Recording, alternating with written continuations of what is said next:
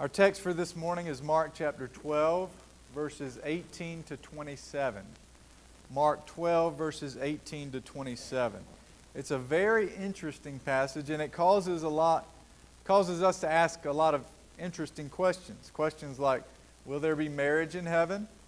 Will we, we recognize each other in heaven? What will our bodies be like after the resurrection? Just spirit bodies or physical ones? And yet, in a passage like this, we need to make sure that we are not missing the main point. We need to make sure we're making the main thing the main thing. We want to make sure we don't go off on tangents and just kind of have a biblical trivia, kind of meaningless facts from the scriptures. We want to make sure that we understand the main point of Jesus' teaching and Mark's writing so that we can learn, so that we can be changed in our hearts. We'll touch on some of those questions, but for, for now, let us know this. The main point of our passage is this the key to knowing who Jesus is, the key to knowing his will for us, is understanding the scriptures and the power of God. Having a grasp of what the scripture teaches and of the power of God. The Sadducees in our stories, story had been deceived. They didn't know the scriptures and they didn't know the power of God, and so they did not know Jesus. And in the same way, we go wrong and become deceived in our thoughts about God and about Christ and about life when we misunderstand the Scriptures and the power of God. So let's look at our text and see Jesus' important teaching there. Beginning verse 18. Then the Sadducees, who say there is no resurrection, came to Jesus with a question. Teacher, they said, Moses wrote for us that if a man's brother dies and leaves a wife but no children, the man must marry the widow and raise up offspring for his brother. Now there were seven brothers. The first one married and died without leaving any children. The second one married the widow, but he also died, leaving no child. It was the same with the third. In fact, none of the seven left any children. Last of all, the woman died too. At the resurrection, whose wife will she be, since the seven were married to her? Jesus replied, are you not in error because you do not know the Scriptures or the power of God? When the dead rise, they will neither marry nor be given in marriage. They will be like the angels in heaven. Now, about the dead rising. Have you not read in the book of Moses, in the account of the burning bush, how God said to him, I am the God of Abraham, the God of Isaac, and the God of Jacob? He is not the God of the dead, but of the living. You are badly mistaken. Notice in this text and in the rest of really chapters 11 and 12 how Mark is demonstrating that the opposition to Jesus is growing. And it's not just one group of people, it's varied. There are several groups coming against Jesus. Look at chapter 11, verses 20 and 7, 27 and 28. The chief priests, the teachers of the law, the elders came to him and questioned his authority. In chapter 12, we see these same religious leaders wanted to arrest Jesus, chapter 12, verse 13, Mark tells us some of the Pharisees and Herodians came to Jesus to catch him in his words. And the Pharisees and Herodians didn't like each other, but they also didn't like Jesus. And in our text today, the Sadducees came to Jesus with a mocking question. Now, the Pharisees and the Sadducees didn't like each other at all, but they were agreed on one thing Jesus needed to go. All these groups come together, and Mark is showing us that even all those, although all these political and religious leaders don't get along with each other, they're united in their hatred of Jesus. They want him stopped, they want him arrested, they want him destroyed. The Sadducees were an interesting group. Mark tells us they didn't believe in the resurrection from the dead. They also didn't believe in angels. In a broader sense, you could say they didn't believe in the supernatural. Perhaps like some today who say they, they like the morals of the Bible, they like the moral, moral teachings of Jesus, but as far as the miracles, as far as resurrection and angels, all that spiritual stuff, none of that's really true. One reason they were opposed to Jesus and the Pharisees was that they accepted only the first five books of the Old Testament as authoritative. So, for all of their understanding of God, all their understanding of the world, they would go to the first five books of the Old Testament. They didn't treat the other parts of the Old Testament with the same honor or respect. So they said they didn't see anything in the Old Testament about, about resurrection or about angels, so why believe it? They didn't. They prided themselves on being strict to the law. But, as we'll see, they missed a lot. so they come to Jesus with this question about marriage in heaven. Kind of a strange question, right? A woman who had seven husbands, and they say, after the resurrection, whose wife will she be? The law that they cite was called the Levirate marriage law, and it was for the purpose of protecting and providing for the widow and for continuing the hereditary line of the man, something that was very important for them back then. It's a question we might have, or some, some similar question as well. It's mysterious. If you've been married more than once, maybe your spouse died and you married again, whose spouse will you be in the resurrection? But the Sadducees weren't asking it with the right motive. They were asking it with a terrible motive to try to make Jesus look silly. It's kind of a, a mockery question. They were asking it because they didn't believe in the resurrection. So the intent of their question is to get the hearers to think about how absurd it all is. You can maybe imagine their tone, their prideful, arrogant, sarcastic tone. Whose wife will she be? If there is a res- resurrection, whose wife will she be in the resurrection, in heaven? Now look at Jesus' response to their question in verse 24. Are you not in error because you do not know the Scriptures or the power of God? In other words, you're wrong. You don't even know what you're talking about. You're deceived because you don't understand the Scriptures and you don't understand the power of God. This is the source of their wrong ideas. They did not understand Scriptures, they didn't understand the power of God. Now, this is an interesting charge to the Sadducees because they prided themselves on knowing the Scriptures. That's what all of the religious uh, leading groups did. They thought they had the right interpretation and they thought they were better than all the others because they knew what they were talking about. So let us receive a warning here, especially those of us who think we know our Bibles well. Let's take this as a warning for ourselves. I once knew a person who had been a Christian for a very long time, and they did know the Bible well. They said they liked Bible studies, but they didn't figure they would ever learn anything new. They were content that they had mastered the Bible. They were content that they had had the Bible all figured out. Friends, that's a dangerous place to be, isn't it? It's not that we can't be sure about the main teachings of Scripture or about the gospel or about how to attain eternal life, but when we get to the point when we think we have it all figured out, it's at that point we're, we must be certain that we don't. That we have been deceived in some way, that we have blind spots somewhere.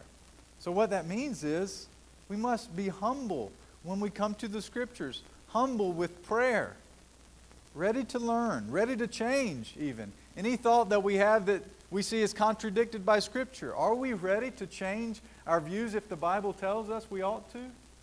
The Sadducees weren't. They were deceived. They thought they had it all figured out. And as a result, Jesus says they got it wrong.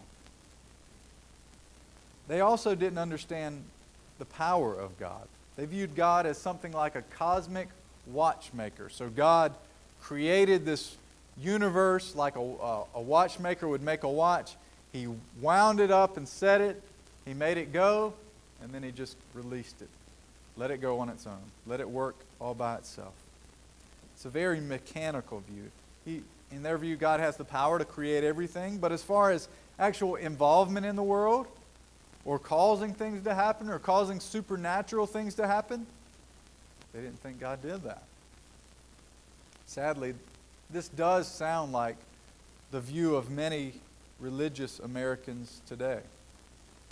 There's a guy named Christian Smith who wrote a book called Soul Searching. And in this book, he outlined the, what he had come up with from researching the religious views of American teenagers across our country.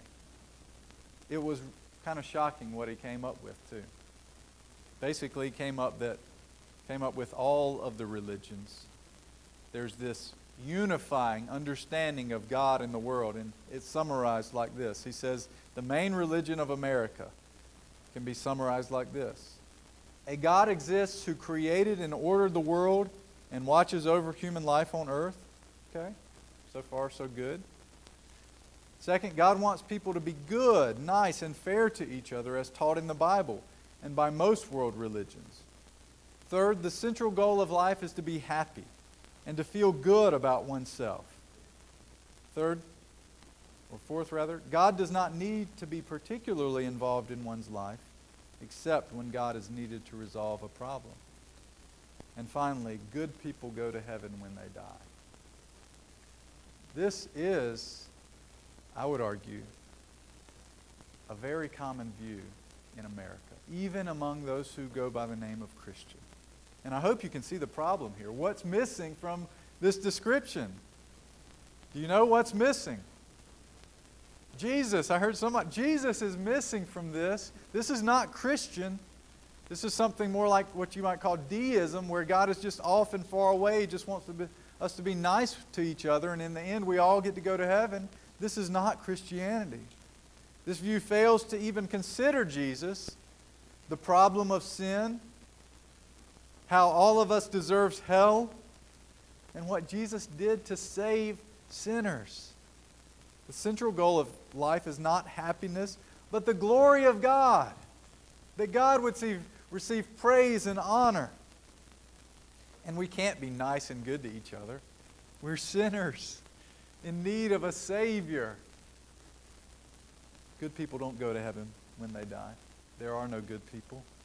Bad people who have been saved by a good and perfect Savior go to heaven when they die.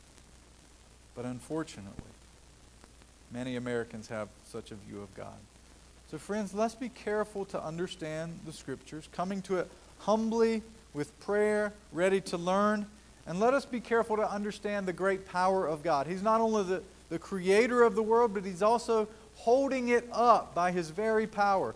He is involved, causing everything to work together for His glory and for the good of the believer. If we understand these things, we will be less likely to be deceived as the, as the Sadducees were.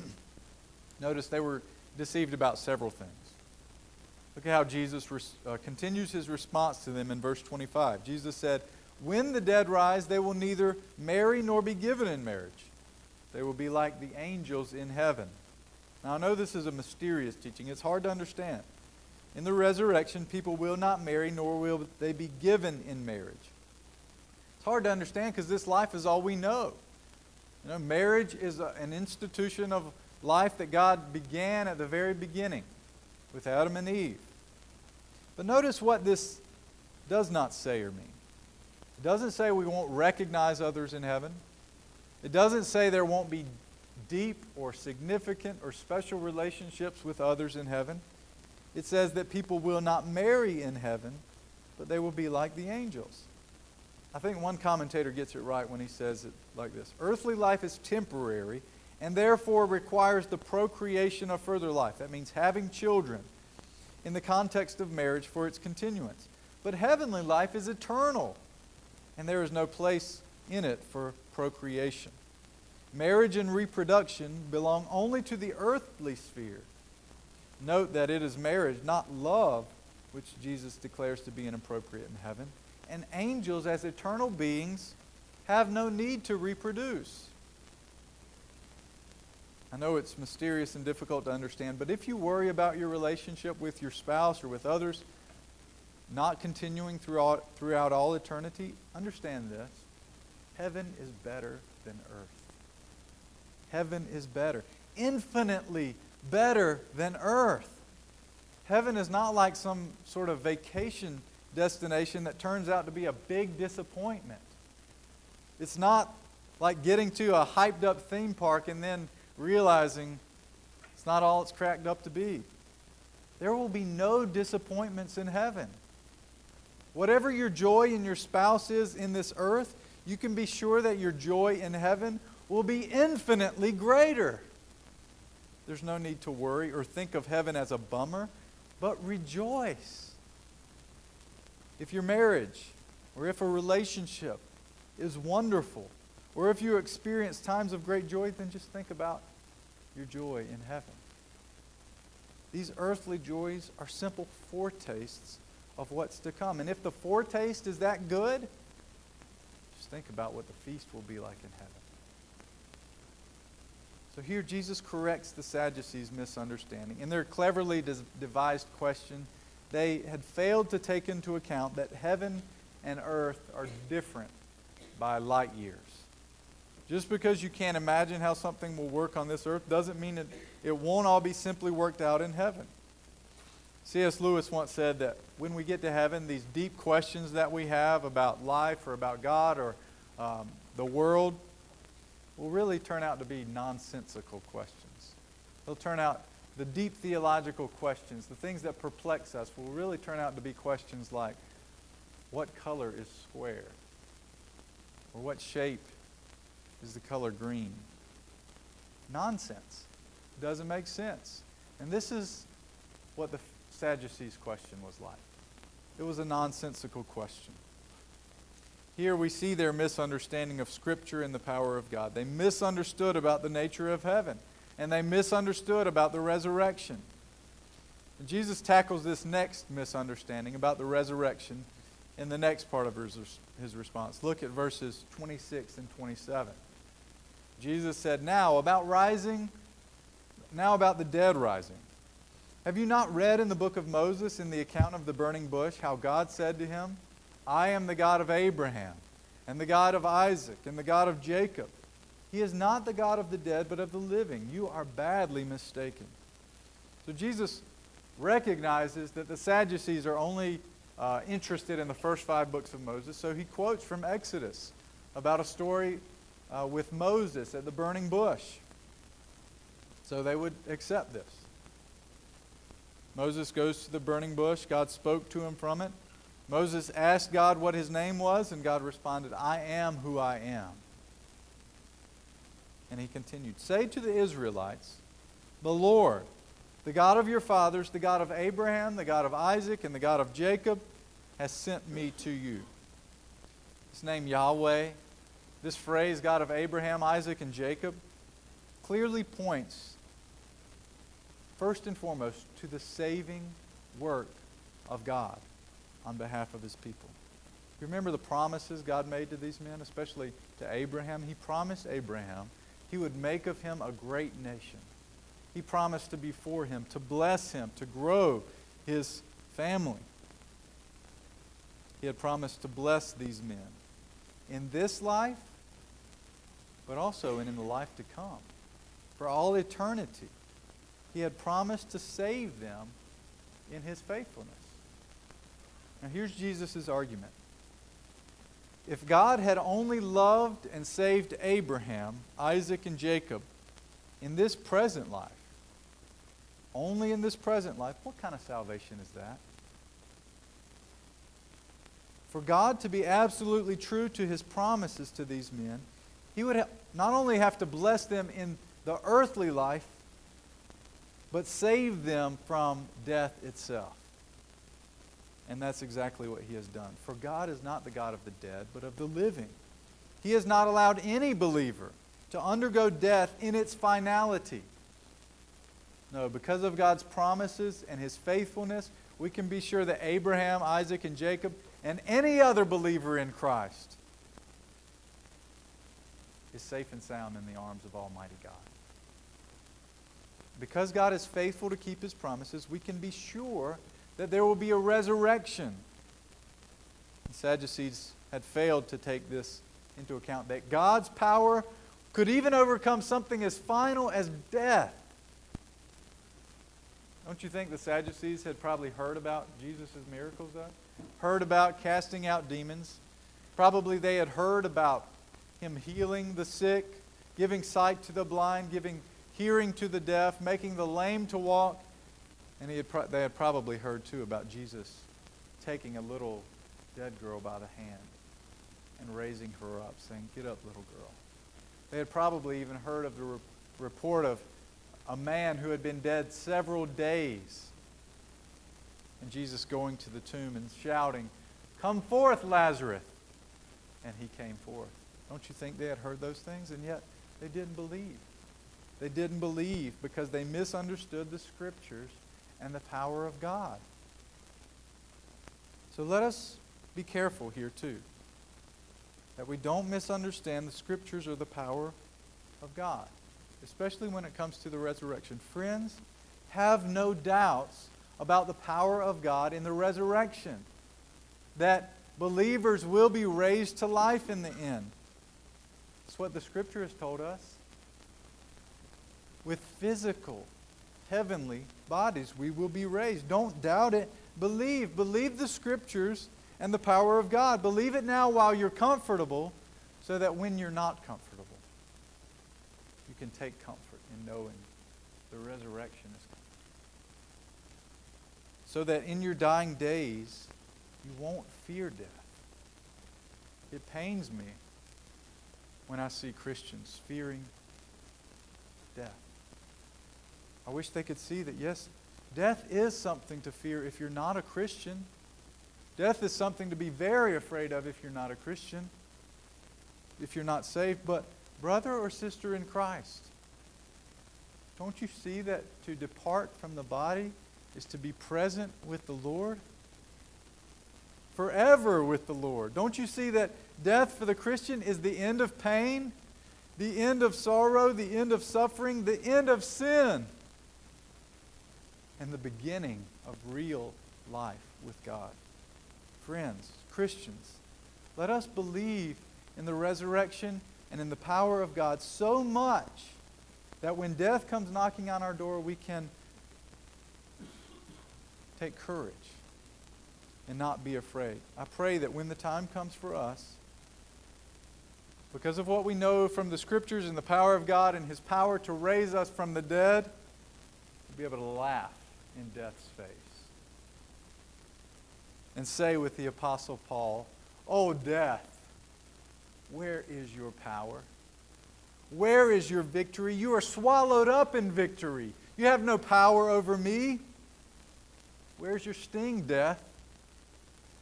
For it is God who has and who gives us the victory through the Lord Jesus Christ. Let us not fear death, but let us trust in the Lord whose power is greater than death. There's one more thing that the Sadducees misunderstood and were deceived about, and it's the greatest deception of all that they had. They didn't know the scriptures or God's power. They misunderstood about angels, resurrection, the res- um, heaven. But also, as a result, they misunderstood who Jesus was. They misunderstood who Jesus was, and so they opposed him. If you don't take your cues from the Bible, if you don't understand God's power, power you not, will not only get things in this life wrong, you'll not only get it wrong about things like they did, you will get it wrong about Jesus. Very reason the Sadducees were coming to Jesus with this silly question. They wanted to make him look silly. But the truth about them is that they didn't understand what the Scripture said about him. They didn't even understand the first five books of the Bible. Do you know what they're about? Do you know what the scriptures are about? What they teach us about? Every single word, every single verse and paragraph and sentence, chapter, every single book of the Bible is about Jesus Christ, and they missed it. Don't miss this. Don't miss this fact, or we'll be deceived just like the Sadducees. If you think the Bible is just a roadmap for living, if you think the Bible is just a manual for how to be a Christian or a self help book, then you've misunderstood it. The Bible, the Holy Scriptures, the Word of God, is the grand story of God's saving work through Jesus Christ. Some have said that there's like a scarlet thread woven throughout all the scriptures, which represents Christ. He's there. It all points to Him. It's all about Jesus. It's all about God's grand story of redemption. In John 5 39 to 40, Jesus said this to the Jews who opposed him You search the scriptures because you think in them you have eternal life. And it is they that bear witness about me. Yet you refuse to come to me that you may have life. The Sadducees were content with their small view of God. They were content to disbelieve in angels, the resurrection in heaven, and they refused to go to Jesus to have life. But the truth is, perhaps some of you today are doing something similar. You're content to remain just where you are. You're concerned only for fulfilling your own selfish desires. You are content con- to continue living your life in sin apart from God. You're content to remain ignorant of who Jesus is and of the Scriptures. You are refusing to come to Jesus. You may think you have life now, but without Jesus, you are nothing. And the truth is, without him, you are on the road straight to hell. But don't doubt the Scriptures. Don't doubt the power of God. The Scriptures say that Jesus died on the cross for sinners. Are you a sinner? Do you need a Savior? Then come to Jesus in repentance and in faith turning from your sins and trusting in Jesus. And the death of Jesus on the cross and his resurrection from the dead are powerful enough to save you and set you free. But you say, you, don't know what I've done, Pastor. You don't know how bad I have been, how far gone I am. And you're right, I don't, but Jesus does. Jesus knows your every sin, your every fault, your every thought. And it has offended a great God, and yet Jesus died on the cross for sinners while we were yet sinners. He calls you, come, come to me. Are you weary? Are you tired? Come to me and I will give you rest.